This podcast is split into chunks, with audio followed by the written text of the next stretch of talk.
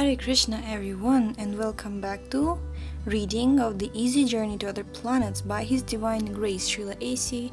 Bhaktivedanta Swami Prabhupada. Page number 42. A naturalist can see the general course of material nature simply by studying a piece of fruit. A small fruit develops from a flower, grows, stays for some time on a branch, becomes full grown, ripens, then begins to dwindle daily until it finally falls from the tree and commences to decompose into the earth and at last mingles with the earth, leaving behind its seed, which, in its turn, grows to become a tree and produces many fruits in time, which will all meet the same fate, and so on and so on. Similarly, a living being, as a spiritual spark, a part of the Supreme Being, takes its organic form in the womb of a mother just after sexual intercourse.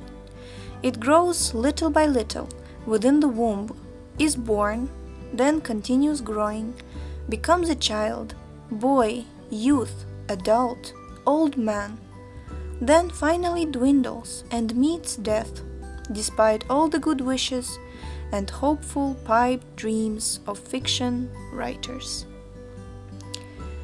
By comparison, there is no difference between man and the fruit. Like the fruit, the man may leave behind him his seeds of numerous children, but he cannot exist eternally within his material body due to the law of material nature. How can anyone ignore the law of material nature? No material scientist can change the stringent laws of nature however boastful he may be. No astronomer or scientist can change the course of the planets. He can only manufacture a paltry toy planet, which he calls a satellite. Foolish children may be impressed by this and may give a great deal of credit to the inventors of modern satellites, Sputniks, etc but the saner section of humanity gives more credit to the creator of the gigantic satellites, namely the sun, stars, and planets of which the material scientist can see no end. If a small toy satellite has a creator in Russia or America, it is reasonable that the gigantic satellites have their creator in the spiritual sky. If a toy satellite requires so many scientific brains for its manufacture and its orbiting, what kind of subtle and perfect brain created galaxies of stars and maintains them in their orbits? Thus far, the atheistic class have not been able to answer this. So, thus far, the atheistic class has not been able to answer this. Non believers put forward their own theories of the creation, which usually result in statements such as, it's hard to understand, or our imagination cannot conceive it, but it's quite possible, or it's incomprehensible, and so forth. This only means that their information has no authoritative basis and is not backed by scientific data. They simply speculate. However, authorized information is available in the Bhagavad Gita. For instance, the Bhagavad Gita informs us that within the material world there are living beings whose duration of life covers 4,300,000 times 1000 times 2 times 30 times 12 times 100 solar years. We accept the Bhagavad Gita as authority because this book of knowledge was so accepted by India's great sages like Shankaracharya, Sri Yamunacharya, Sri Madhavacharya, and Sri Chaitanya Mahaprabhu. The Bhagavad Gita indicates that in the material world all component forms are subject to decay and death, regardless of their duration of life. Therefore, all material shapes are subject to the law of change, although potentially the material energy is concerned. Conserved. Potentially everything is eternal, but in the material world, matter takes shape, remains for some time, develops into maturity, grows old, begins to dwindle, and at last disappears again. Mm-hmm. This is the case with all material objects. The materialist's suggestion that beyond the material sky there is some other form which is beyond the boundary of visibility and which is strange and inconceivable is but a faint indication of the spiritual sky. However, the basic principle of spirit is much closer, for it functions within all living beings. When that spiritual particle is out of the material body, then the material body has no life. Within the body of a child, for instance, the spiritual principle is present and therefore changes take place in the body and it develops. But if the spirit leaves the body, the development stops. This law is applicable to every material object. Matter transforms from one shape to another when it is in contact with spirit. Without spirit, there is no transformation. The entire universe develops in that way. It emanates from the energy of the transcendence because of the spiritual force which is His, and it develops into the gigantic forms like the sun, moon, earth, etc. There are 14 divisions of planetary systems, and although they are all different in dimension and quality, the same principle of development holds true for them all. The spiritual force is the creator, and by this spiritual principle only, transformation, transition, and development takes place. Life is definitely not generated simply by a material reaction like a chemical combination, as many foolish men claim. Material interaction is set in motion by a superior being who creates a favorable circumstance to accommodate the spiritual living force. The superior energy handles matter in an appropriate way, as determined by the free will of the spiritual being. For example, building materials do not automatically react and suddenly assume the shape of a residential house. The living spiritual being handles matter appropriately by his free will and thus constructs his house. Similarly, matter is the ingredient only, but the spirit is the creator. Only a man with poor fund of knowledge avoids this conclusion. The creator may remain unseen in the background, but that does not mean that there is no creator. One should not be illusioned simply by the gigantic form of the material universe. Rather, one should learn to discern the existence of the Supreme Intelligence behind all these material manifestations. The Supreme Being, who is the Supreme Intelligence, is the ultimate Creator.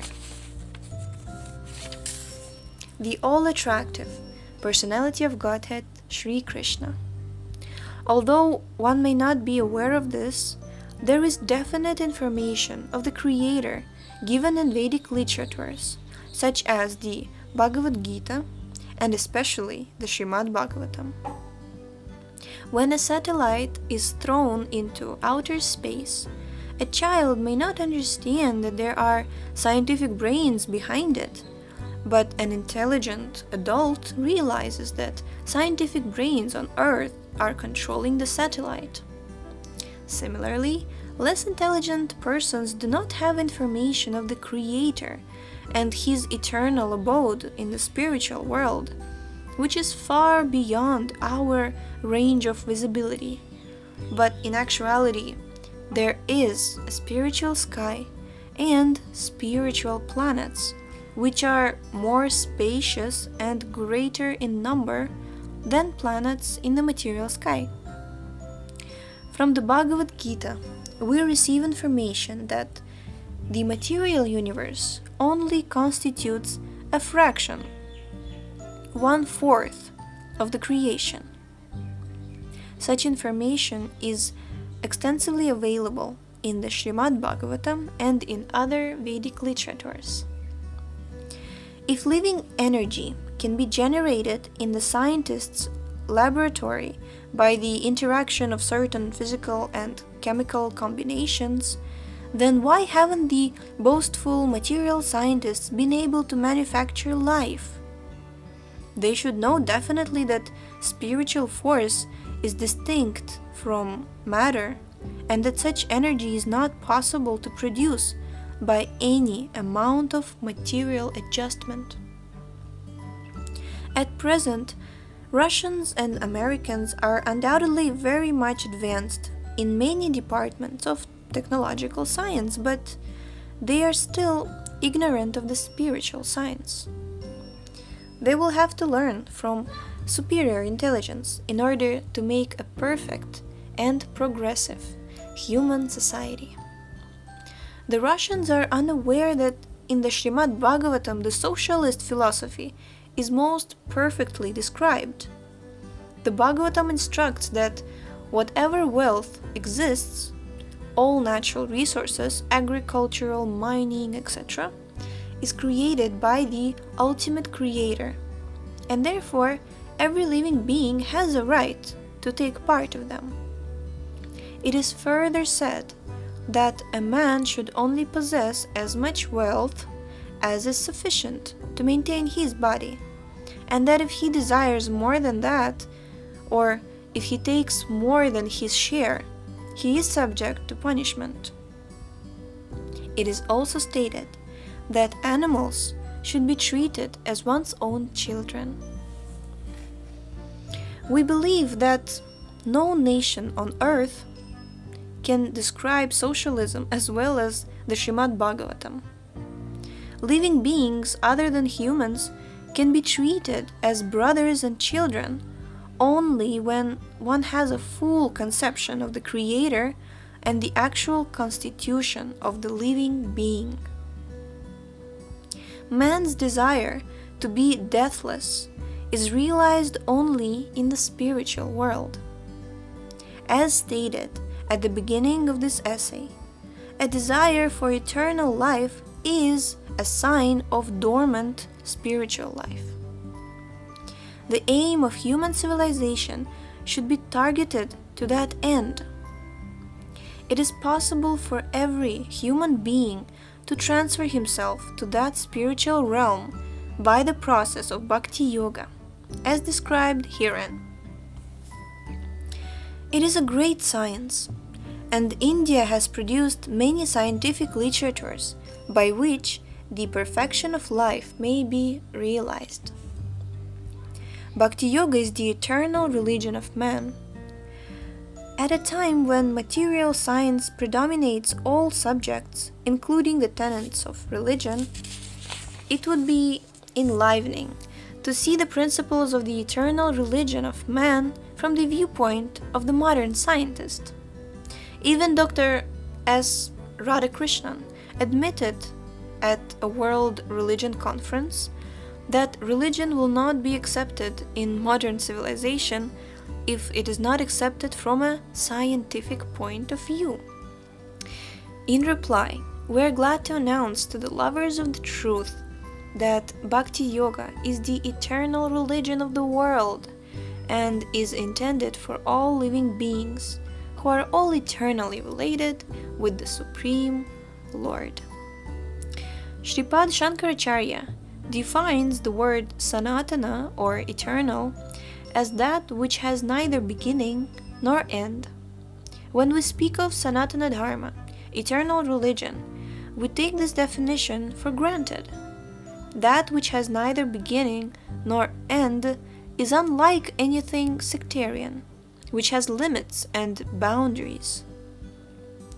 In the light of modern science, it will be possible for us to see Sanatana Dharma as the main occupation for all the people of the world, nay, of all the living entities of the universe. Non Sanatana religious faith may have some beginning in the annals of man, but there is no historic origin of Sanatana Dharma because it eternally remains with the living entities. When a man professes to belong to a particular faith, Hindu, Muslim, Christian, Buddhist, or any other sect, and when he refers to a particular time and circumstance of birth, such designations are called non Sanatana Dharma. A Hindu may become a Muslim, or a Muslim may become a Hindu or a Christian, etc., but in all circumstances, there is one constant. In all circumstances, he is rendering service to others a Hindu, Muslim, Buddhist, or Christian is in all circumstances a servant of someone. The particular type of faith professed is not Sanatan Dharma. Sanatan Dharma is the constant companion of the living being, the unifier of all religions. Sanatana Dharma is the rendering of service. In the Bhagavad Gita, there are several references to that which is Sanatana. Let us learn the import of Sanatana Dharma from this authority. From this authority. There is reference to the word Sanatanam in the 10th verse of the 7th chapter, in which the Lord says that He is the eternal fountainhead of everything and is therefore Sanatana. The fountainhead of everything is described in the Upanishads as the complete whole. All emanations of the fountainhead are also complete in themselves, but although many complete units emanate from the complete Sanatana fountainhead, the Sanatana head does not diminish in quality or quantity. That is because the nature of Sanatana is unchangeable anything that changes under the influence of time or circumstances is not sanatana. Therefore, anything that changes whatsoever in form or quality cannot be accepted as sanatana. To give a material example, the sun has been disseminating its rays for hundreds and millions of years, and yet Although it is a materially created object, its form and rays are still unchanged. Therefore, that which is never created cannot change information or quality. Even though he is the seedling source of everything. The Lord claims to be the Father of all species of life he claims that all living beings, regardless of what they are, are part and parcel of Him. Consequently, the Bhagavad Gita is meant for all of them. In the Gita, there is information of the Sanatana nature of the Supreme Lord. There is also information of his abode, which is far beyond the material sky, and of the Sanatana nature of the living beings. Lord Krishna in the Bhagavad Gita also informs us that this material world is full of miseries in the shape of birth, old age, disease, and death. Even in the topmost planet of the material universe, Brahmaloka, these miseries are present. Only in his own abode is there a total absence of misery. In that abode, there is no need of light from sun, moon, or fire. The planets are self illuminous. Life there is perpetual and full of knowledge and bliss. That is what is known as Sanatana Dharma. It is therefore natural to conclude that the living entities must return home back to Godhead to enjoy life in the Sanatana Dharma with the Sanatana Purusha or the Purushottama, Lord Sri Krishna. They must not remain to rot in this miserable land of material existence. There is no happiness in the material sphere, even in Brahmaloka, so plans and activities for elevation to higher planets within the material universe are carried out by those who are less intelligent. Less intelligent men also take shelter of demigods and only derive benefits which endure for a limited period. Limited. Right, uh-huh. Thus, thus their religious principles and the benefits derived therefrom are only temporary. The intelligent man, however, abandons all engagements in the name of religion and takes shelter of the Supreme Personality of Godhead, and thus receives absolute protection from the Almighty Father. Sanatana Dharma is therefore the process of Bhakti Yoga, by which one can come to know the Sanatana Lord in his Sanatana abode. By this process only, one can return to the spiritual universe, the Sanatana Dharma, to take part in the Sanatana enjoyment prevailing there. Those who are followers of Sanatana Dharma may henceforward take up those principles in the spirit of the Bhagavad Gita. There is nothing bearing anyone from adopting the eternal principles. Even persons who are less enlightened can return to Godhead. This is the version taught by Srimad Bhagavatam and by the Supreme Lord Himself in the Bhagavad Gita.